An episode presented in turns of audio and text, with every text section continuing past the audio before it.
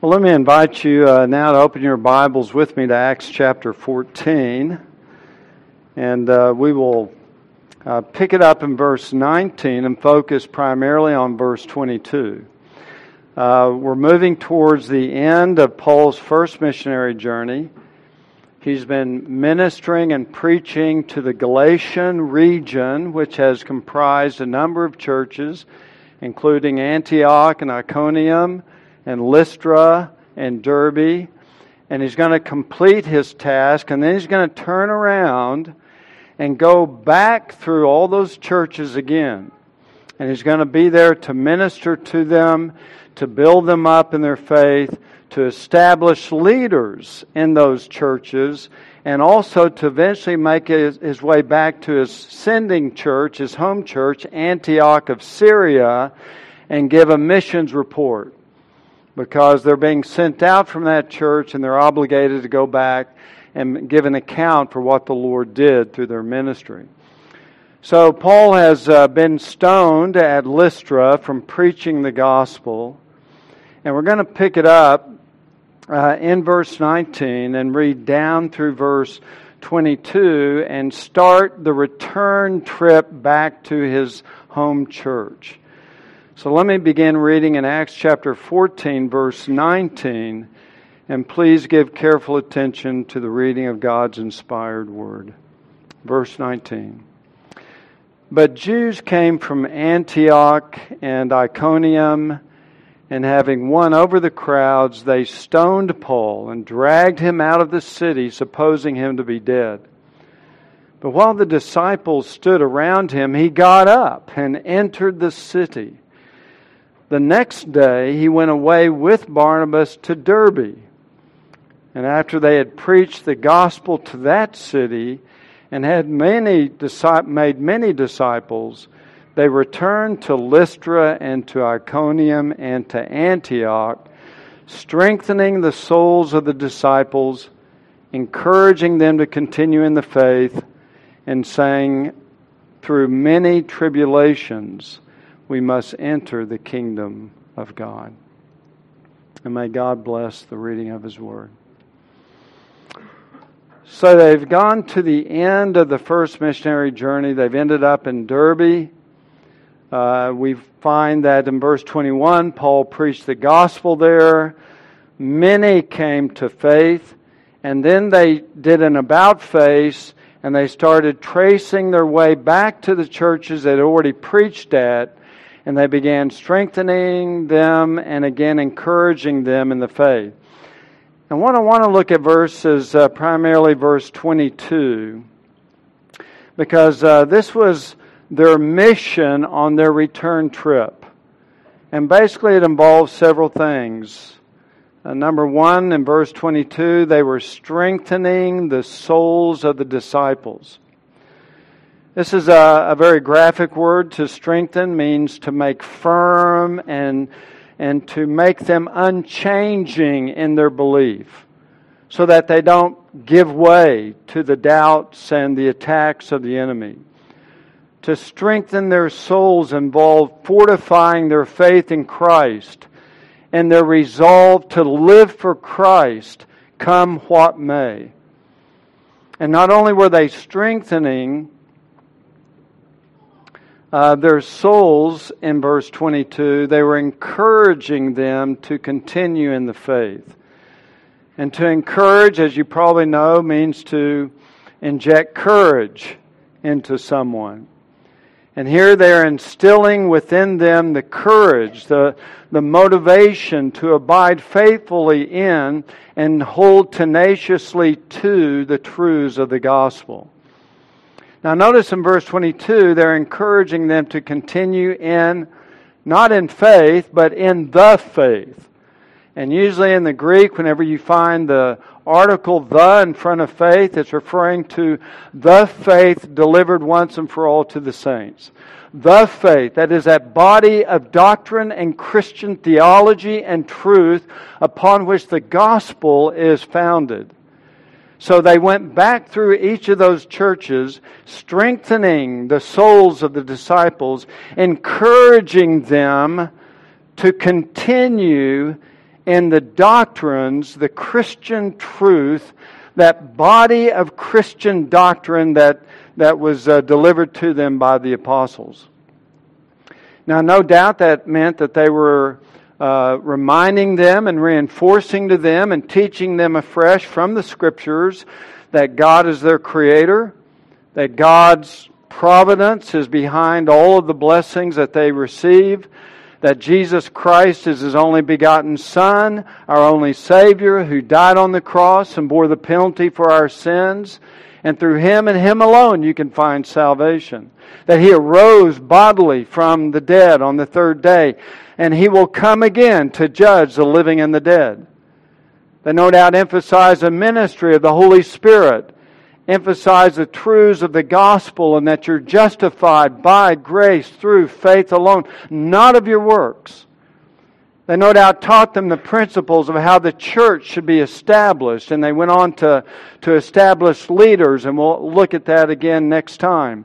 And also the standards for Christian conduct how to live a life that honors Christ, and what it means to worship God, and the importance of gathering together regularly to worship. On and on and on, no doubt, is what is involved when they were encouraging them to continue in the faith, the doctrines of Christianity that they must hold dear and that they must embrace and defend against those who would seek to tear them down. But one of the uh, messages also that they were leaving each church as they made their way back to their home church is found at the end of verse 22. That they were also saying to all these different churches that through many tribulations we must enter the kingdom of God. This is part of their strengthening process their encouragement is to realize that they should expect troubles and trials and sorrows and sufferings in this life. Christianity is normal with troubles. Jesus had already defined this for his disciples when he said, If anyone wishes to come after me, he must what? Deny himself, take up his cross, and follow me. Every child of God will have his crosses that he must carry, that he must bear, without exception. That's true of every one of us. Now, when we talk about this, I think the Apostle Paul and Barnabas uh, was wanting to encourage them because they had seen Paul and Barnabas, particularly Paul, suffer tremendously. He had already been stoned at Lystra. And, but they wanted to, to fortify their faith. They wanted to remind them that this is a part, this is a natural, normal part of Christianity. So don't be surprised by it. And focusing on the aspect of tribulations, Paul is not being a pessimist. He's not forgetting the myriad of blessings that we also receive from God's hand. But mixed with those blessings, there will be tribulation and He wants to put some backbone into their faith so that when troubles come and trials come and sorrows come, they don't cave in and cry, oh, Woe is me! and they lose hope and become depressed and discouraged. No, He wants to fortify their faith by understanding that this is part of God's plan for them and part of His purpose. And that should change how they think about those tribulations. Now, Paul, as an individual, of course, suffered more than most. In fact, remember when God called Paul, Saul was his name at that time, back in Rome, uh, Acts chapter 9, verse 15, he gave him his job assignment. And his job assignment was to make known the name of Christ in front of the Gentiles and kings and the peoples of Israel. But he also said, And I will show you how much you must suffer for my name's sake. Now, probably when you got your last job, your job assignment didn't include that part. Probably didn't say, okay, here's what you're going to do for the job. You're going to do this and this and this. And by the way, you're going to suffer a lot. I mean, how many people would take a job like that? And yet that was imposed upon the Apostle Paul. So that he could later on write, We are afflicted in every way, but not crushed, perplexed, but not despairing, persecuted, but not forsaken, struck down, but not destroyed, always carrying about in the body the dying of Jesus, so that the life of Jesus also may be manifested in our body. And later on, he'll write to the Corinthian church that five times I received from the Jews 39 lashes. Three times I was beaten with rods. Once I was stoned, that was here in Lystra. Three times I was shipwrecked, and on and on and on. And very little of this is revealed in the book of Acts. One shipwreck, he had three. One stoning, that's all of that. The five times of receiving the Jewish 39 lashes, the three times of being beaten with rods, that's not even recorded in the book of Acts. He suffered tremendously, more than most, for the glory of God. But this is not just suffering and tribulation and troubles that's reserved just for the apostles. This is for every child of God. To the church at Philippi, this is what Paul wrote to them, to all the believers in the church of Philippi. He says, To you it has been granted for Christ's sake not only to believe in him, but also to suffer for his sake. Every child of God, you have been promised and given two precious gifts. One is faith, two is suffering. And both of those are God given. And, and Paul uses a word that emphasizes it's a grace gift. It's a grace gift to you. So, with that in mind, let's begin to look at verse 22. Through this amazing promise that Paul gives to all the churches as he's making his way back to Antioch. Through many tribulations, we must enter the kingdom of God. Well, let's break it down. The path of our tribulations is that we must go through them. It's interesting that back when I was in seminary and I was studying Greek and we were studying all the Greek prepositions, uh, they had a circle. And to help you visualize all these Greek, Greek prepositions, they would put the Greek preposition in relationship to this circle. So the Greek word for under, they would stick it under the circle. Over or above, they would stick that Greek preposition, that word, on top of the circle. Another one would be you're in the circle. Another one would be you're along the side of the circle. But the dia, the one that means through, goes from one side into the circle and out the circle. And that graphically pictures what we will do with our tribulations. We will go through them. Now, that's very significant uh, practically on several levels.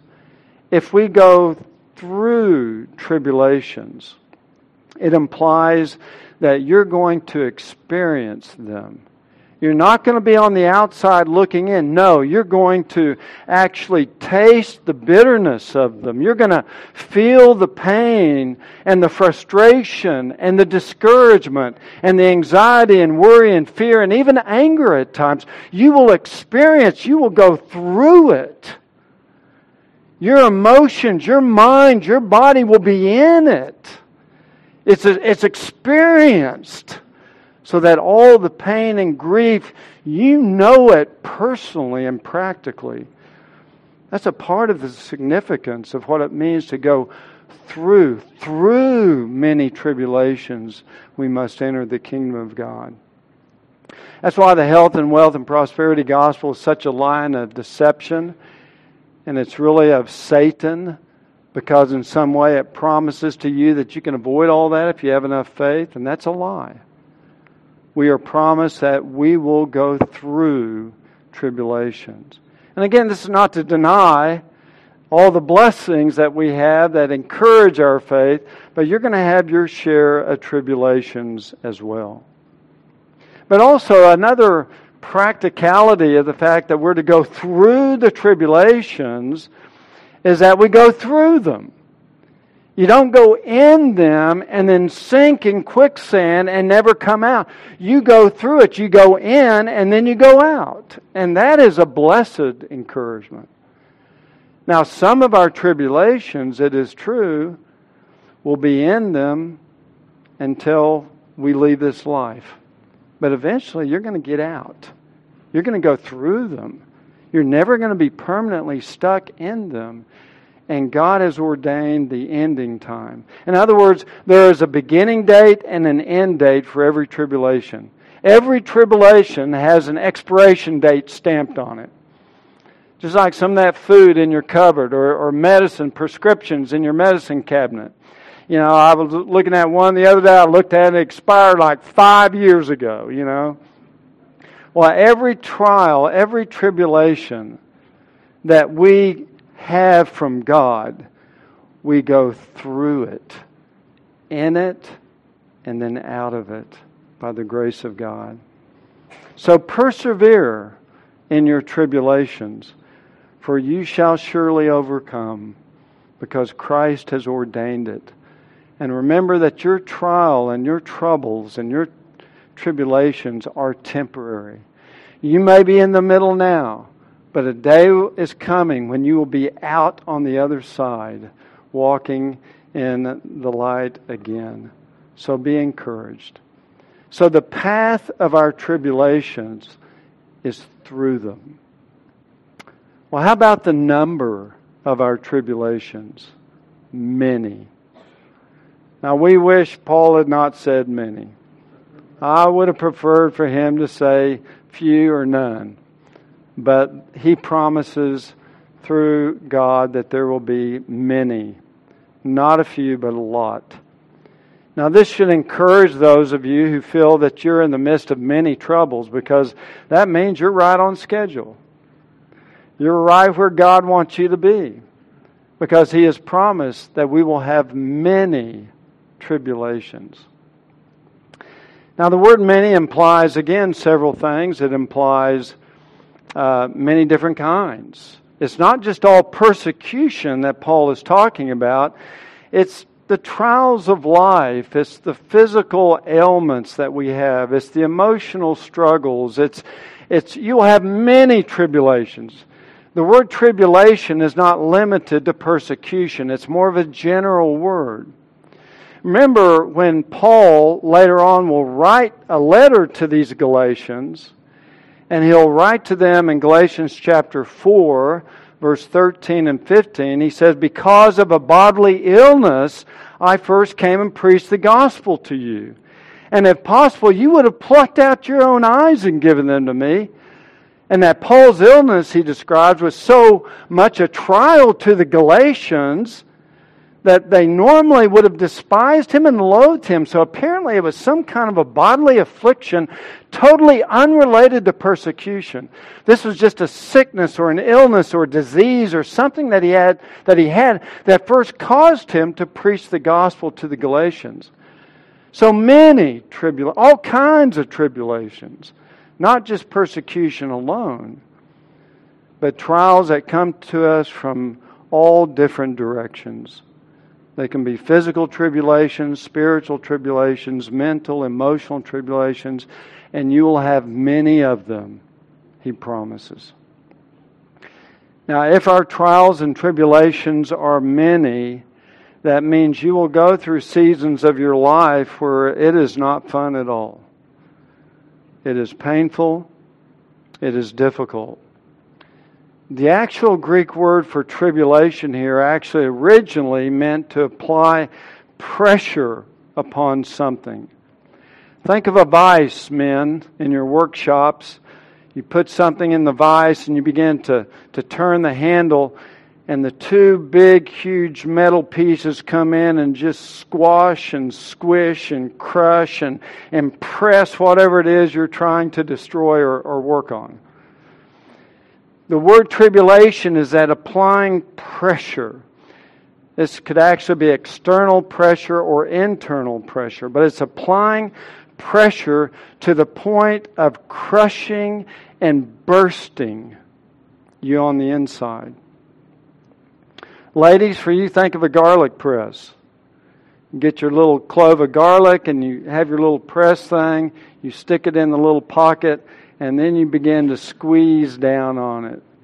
And it squishes and you hear it crunching and you hear it squishing. And then out of all the little holes come what? That's what we look like when we come out of our tribulation. We're just squeezed out as a gooey mess. But that's the idea of tribulation. That's what it does to you. It's not fun. These are tough times when we go through tribulations. But Paul says you're going to have many of them. So toughen up. Know that this is part of God's plan for you. Trust Him. He's wise, He knows what He's doing. Tribulations can then crush the soul with its weight so that we feel we can't hold up or hold together anymore. We feel mangled and broken and squeezed through those little holes so that we're disoriented. We're kind of ripped apart.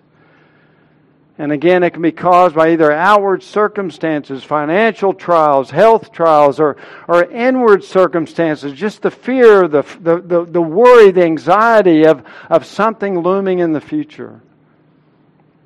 But what Paul promises us is that through many, the number of them will be many. And these tribulations are going to be unique to you. In other words, that God has ordained them for you, they are tailor made for you, and you are not wise when you compare yourself and your trials with somebody else. They have their lot, you have your lot. God has specifically chosen the trials and the tribulations for you as an individual. And there will be many of them through many tribulations. And again, this is normal Christianity. If you are here this morning and you do not have a lot of tribulations, you're abnormal. We love you anyway, the rest of us do. And you can praise God for the blessings of not having very many, but most of us will have our many tribulations in this life. The point is, expect them expect them. If you're not in the midst of one today, expect that it will come. But know there's always a purpose, there's always a plan. Thirdly, what is the necessity of our tribulations? Well, that's given to us in the words, we must. Through many tribulations, we must enter the kingdom of God. This is not optional. The little Greek word implies a divine necessity. We must. Uh, when you became a Christian, God did not allow you to pick your plan for the Christian life. Plan A, no tribulations. Plan B, a few. Plan C, a lot. He doesn't give us that option. He says, through many tribulations, we must. You cannot escape it. They are a necessary part of God's sovereign plan for your life. And because it's ordained by God, we can find great comfort in those many tribulations. I love what Spurgeon, it's probably one of my favorite Spurgeon quotes. This is what he said. He said, God's people have their trials. It was never designed by God when He chose His people that they should be an untried people. No, they were chosen in the furnace of affliction. They were never chosen to worldly peace and earthly joy. Freedom from sickness and pains of mortality was never promised them. But when their Lord drew up the charter of privileges, he included chastisements amongst the things to which they should inevitably be heirs. Trials are a part of our lot. They were predestined for us in Christ's last legacy. So surely as the stars are fashioned by his hands and their orbits fixed by him, so surely are our trials allotted to us. He has ordained their season and their place and their intensity and the effect they shall have upon us. So that good men and women should never expect to escape troubles. If they do, they will be disappointed. It is ordained of old that the cross of troubles should be engraved on every vessel of mercy as the royal mark whereby the king's vessels of honor are distinguished. But although tribulation is thus the path of God's children, they have the comfort of knowing that their master has traversed it before them. They have His presence and sympathy to cheer them, His grace to support them, and His example to teach them how to endure. And when they reach the kingdom, it will more than make amends for the much tribulation through, through which they pass to enter it. Good words, Brother Charles. So, the necessity of our tribulations is that we must enter into them. We'll go through them, and that's our pathway to the kingdom of God.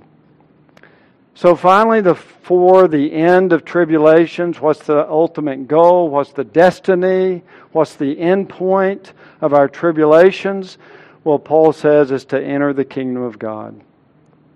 In other words, tribulations and trials and sorrows and troubles are the pathway to glory. So that our tribulations have a purpose. They have a part of a plan which ends in bringing every child of God into the presence of our Heavenly Father. And tribulations help prepare us for that glory that still awaits us in the future. Our tribulations prepare us for entering the kingdom of God in that it is designed to make us more like Christ. Our tribulations are designed to prepare us for glory by making us more like Christ. Christ was predestined to suffer, and we are predestined to be conformed to his image. So we can expect a measure of suffering too. In fact, First Peter said this, chapter 2, the Apostle Peter, he says to all the believers that he's writing to that you've been called for this purpose, since Christ also suffered for you, leaving you an example for you to follow in his steps. So, as Christ suffered for us, so we suffer for him. It's a part of the Christian life that he has ordained. Now, how does that happen? Well, tribulations give us an opportunity to become more like Christ not only in sharing tribulations, because Christ had his tribulations, and we have our tribulations, so we become like him in sharing tribulations, but also we can become like him more spiritually if we respond the right way in the midst of our tribulations. Well, how did Christ respond in his? In the Garden of Gethsemane, when he was facing the most intense, agonizing pressure of facing the cross. And in the midst of that, how did Jesus respond? Not my will, but thine be done. So that when you're going through tribulations, how do we respond? Do we respond the way Christ did? Or do we get upset and angry with God because of all these things that have happened in our life? Do we demand that we press on to get our way? Or do we submit and yield like Jesus did and said, Not my will, but thy will be done? See, when God gives us the grace to respond that way to our tribulations, then we become Christ like in sharing his character as well. So the tribulations are necessary in preparing us to enter the kingdom of heaven, the kingdom of God, by making us more like Christ. And also in making us like Christ, just to help us grow in grace and faith. You know, one of the key ways that God does this in your life and mine to help us grow spiritually is to send us tribulations and trials to get our attention when we're straying away from Him. This is part of the ministry of our Heavenly Father who chastens every child that He has. But you can see this truth in, in the story of the prodigal son. We're all very familiar with that in Luke 15. The prodigal son demanded uh, and took his inheritance from his father to a distant country.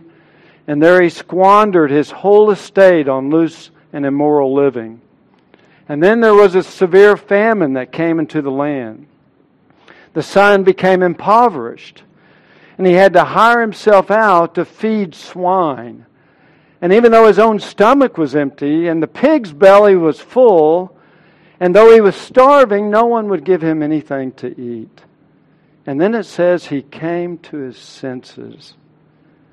And he remembered how his father's hired men had plenty of food and yet he was dying of hunger. So he made a decision to go to his father and confess his unworthiness to be his son and to plead that his father would hire him on as a, as a servant. Well, we know the story well as he's approaching his father's home. His father sees him and runs out and embraces him and kissed him and put the best robe on him and a ring on his hand and sandals on his feet and killed the fatted calf for a grand celebration that his son had come back.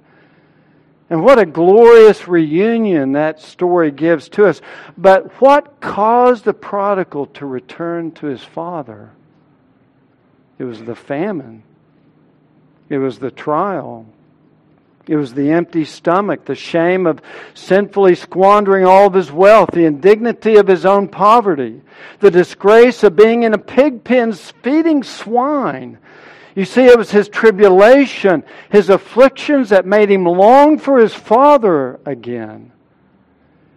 And so God has ordained that we go through many tribulations, and we must go through them to enter the kingdom of God because in many ways, that's how God deals with our waywardness, our sinfulness. Not all of our tribulations are because of, of sin, but in His love, sometimes they are. And He uses them to bring us back to Him. And that prepares us for the kingdom of God. You see, the key to reversing the prodigal's disgrace is to see the Father's face. That was the key.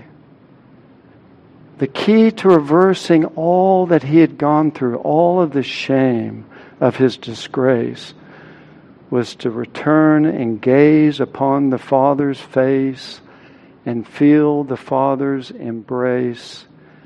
And all this is the work of grace.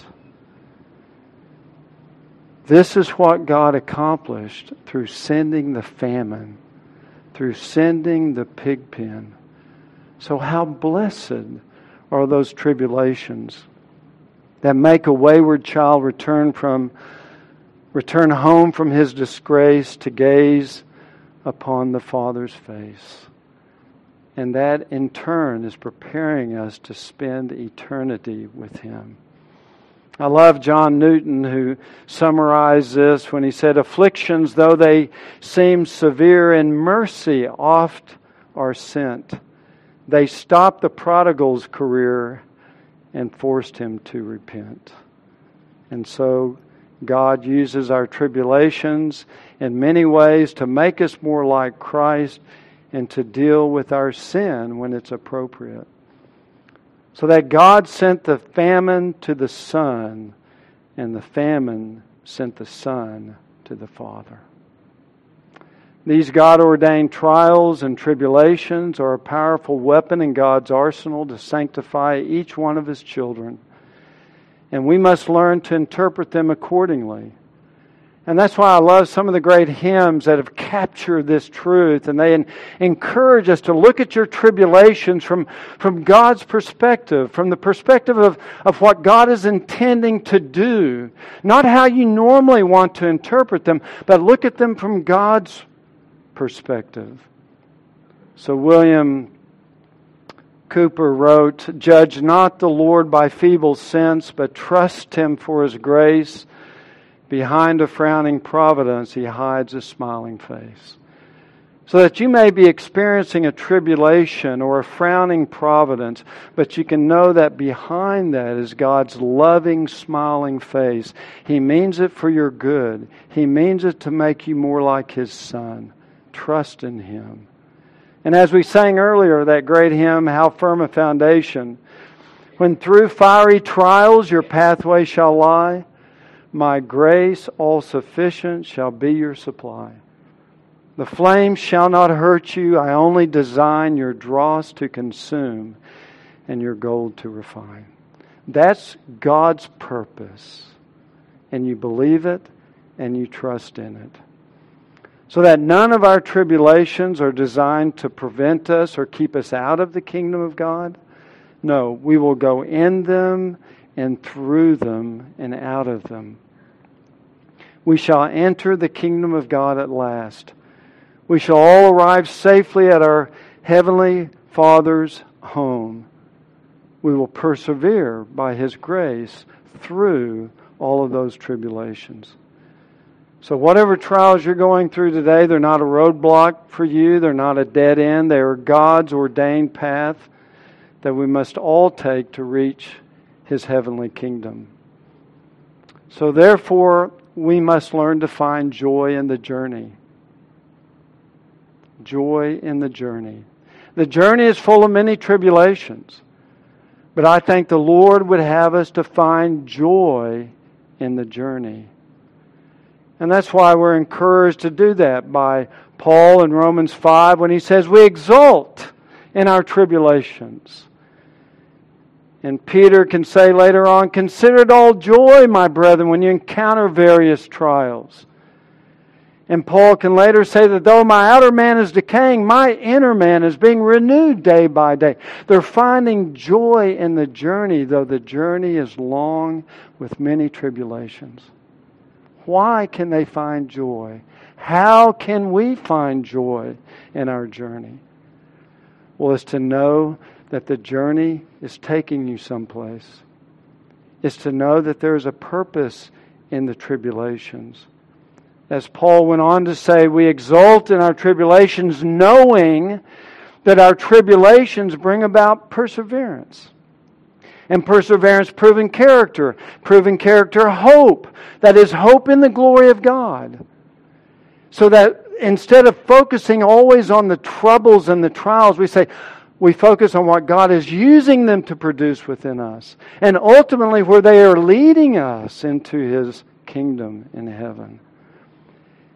And when we focus upon the purpose of the tribulations and the end of the tribulations, then we can find joy in the journey. Not because the tribulations make us happy, but because of what those tribulations are accomplishing in our heart and life. And if we focus on that and ultimately the glory, the prize, as Paul says that all of his sufferings are, are producing for him an eternal weight of glory far beyond all comparison. As we focus on the end of our tribulations, then we can find joy in the journey. To do that, we must learn to consciously choose not to think about our tribulations the way we want to or the way we naturally think about them. Oh, how bad this is. My life is ruined. I will never be happy again. I will never be whole again. Don't think that way. But rather consciously choose to think about your trials and tribulations the way God wants you to think about them. That God is working this together for my good and His glory. That God has a divine purpose in this trial, whether I understand that or not that this is a necessary part of my sanctification, that it's preparing me for heaven, and that my Heavenly Father loves me, and this trial does not in any way change that reality, and that my trial is helping to refine me and make me more like Jesus Christ. And when we consciously choose to think God's perspective, then again we can find joy. Joy in the journey Though our life will be burdened by many tribulations, we must go through them because that's the path to glory. The encouragement, as Spurgeon reminded us, is that our Lord has already trodden that path before us. He has gone through trials and tribulations so deep, so painful, so incredible that we will never comprehend the depth of his sufferings. But he's gone through all of that to save us from our sins. He endured all of the tribulations of the judgment and the righteous wrath of God so all of his children can be absolutely forgiven forever. And because we are predestined to be conformed to his image, so we will share to a degree in those sufferings that Christ endured for us. And so as you go through your trials, we are now encouraged to draw our thoughts and our worship to Christ for the trials and the suffering that He endured for us. Set aside your concerns, your worries, your fears, your troubles, your pains, your aches, and think about what Christ endured on the cross for you. And yours will pale as very small in comparison with His. So as we hold the bread, we use unleavened bread we like to break it so that we can at least audibly hear something of, of a reminder of the flesh tearing suffering of Christ being crucified on the cross for us. This is the Lord's Supper. It's designed for God's children, believers, and believers only. If you're here this morning and you've never placed your trust in Christ, then please observe. And we would encourage you to consider your sin and to realize that only Jesus Christ can forgive you and give you the hope of glory, that you might repent and believe in Him and be saved. But for the rest of us who know the Lord, whether you're a member of this church or not, we encourage you to examine your heart, confess any sin, and then freely partake. So as we break the bread, again we are reminded that our Lord went through many tribulations. He experienced them. He suffered the pain. He tasted the bitterness, all so that he might bear the consequences of our sin and the justice of God that we might be forgiven. Now, before the ushers come, let us give thanks to God for the bread and let us turn our hearts to worship Christ and respond to Him in praise and love and worship for the tribulations, the judgment, the wrath of God that He bore for us. So let's pray. Our Heavenly Father, we thank you for your great love for us, that the height and depth and breadth of your love is beyond all human comprehension. But we thank you that you sent your Son to come and die on the cross to endure sufferings of which we will never have to endure, as he bore your just wrath for our wicked sins. And we thank you, Lord, that by grace you have opened our hearts to trust in Christ alone, to see the agony of Calvary as the only hope of my forgiveness and salvation. And so we just want to thank you, Lord and we want to lay all of our troubles and all of our tribulations before you at the foot of the cross and lift our eyes off of them onto Christ and his sufferings, the greatest suffering of all, because it cost him that that we might be saved. So we want to bless you and thank you in Jesus' name. Amen.